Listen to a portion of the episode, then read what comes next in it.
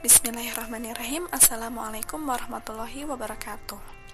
Kaifa halukum jami'an?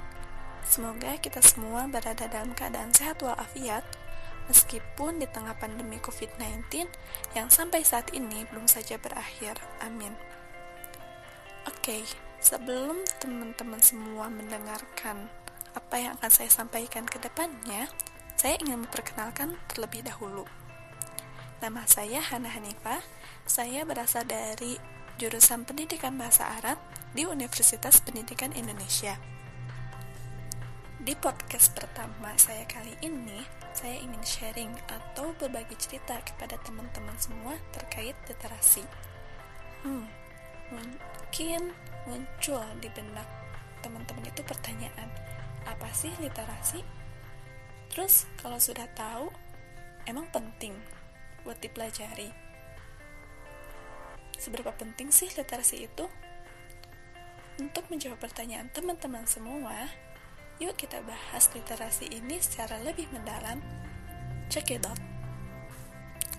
Baik, kita mulai dengan pengertian literasi. Secara etimologis, istilah literasi berasal dari bahasa Latin literatus, di mana artinya adalah orang yang belajar. Dalam hal ini, arti literasi sangat berhubungan dengan proses membaca dan menulis.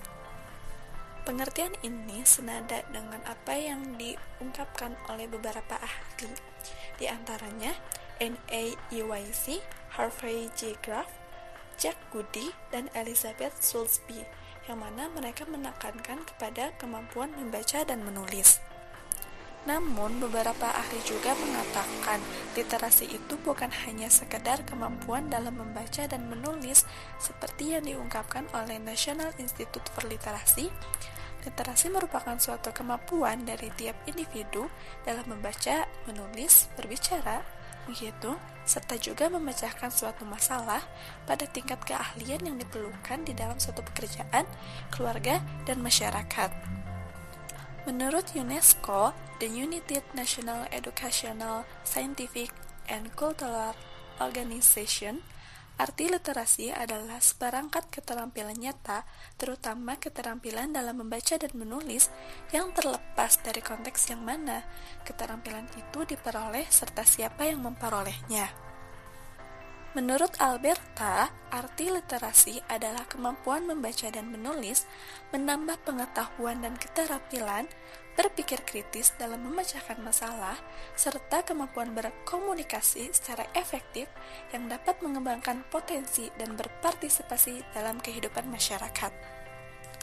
Dari pendapat para ahli tersebut, kita dapat menyimpulkan bahwasanya literasi adalah suatu kemampuan seseorang untuk menggunakan potensi dan keterampilan dalam mengolah dan memahami informasi saat melakukan aktivitas membaca dan menulis. Setelah kita mengetahui bahwasannya literasi bukan hanya kemampuan dalam membaca dan menulis, lantas eh, bagaimana cara literasi mengatasi setiap permasalahan kita gitu.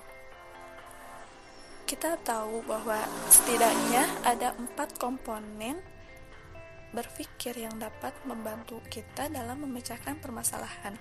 Di antaranya yaitu fakta, panca indera, otak, dan informasi terdahulu. Nah, literasi ini mengambil peranan penting di dalam informasi terdahulu. Mengapa? Karena ketika kita uh, literasi atau membaca literatur-literatur maka itu akan menambah kepa, uh, akan menambah informasi di dalam otak kita. Dengan informasi terdahulu ini atau dengan literasi yang kita dapat maka ini akan membantu memecahkan masalah. Contoh misalnya ada seorang yang mengalami kecelakaan. Nah, kita uh, melihat dengan mata kita sendiri faktanya uh, faktanya dan dengan menggunakan baca indera kemudian masuk ke dalam otak. Apa yang harus kita lakukan ketika melihat ada orang yang terluka? Ketika uh, kita sebelumnya mengalami atau memperoleh informasi terdahulu bahwasanya orang terluka itu harus dibawa ke rumah sakit maka uh, permasalahan ini akan selesai. Tapi bayangkan jika kita tidak mempunyai informasi terdahulu atau tidak ada literatur yang sebelumnya kita baca maka kita tidak dapat menyelesaikan permasalahan tersebut. Oleh karena itu, literasi mengambil peranan penting dalam kehidupan kita. Oke, sekarang kita lanjut kepada pembahasan tujuan literasi. Setelah memahami apa pengertian literasi, tentunya kita sudah punya gambaran mengenai tujuan literasi. Adapun beberapa tujuan literasi adalah sebagai berikut. Yang pertama, membantu meningkatkan pengetahuan masyarakat dengan cara membaca berbagai informasi bermanfaat. Kedua, membantu meningkatkan tingkat pemahaman seseorang dalam mengambil kesimpulan dan informasi yang dibaca. Ketiga, meningkatkan kemampuan seseorang dalam memberikan penilaian kritis terhadap suatu karya tulis. Keempat, membantu menumbuhkan dan mengembangkan budi pekerti yang baik di dalam diri seseorang. Yang kelima, meningkatkan nilai kepribadian seseorang melalui kegiatan membaca dan menulis. Yang keenam, menumbuhkan dan mengembangkan budaya literasi di tengah-tengah masyarakat secara luas. Dan yang ketujuh, membantu meningkatkan kualitas penggunaan waktu seseorang sehingga lebih bermanfaat. Setelah kita mengetahui pengertian dan tujuan literasi, selanjutnya kita akan membahas tentang manfaat literasi.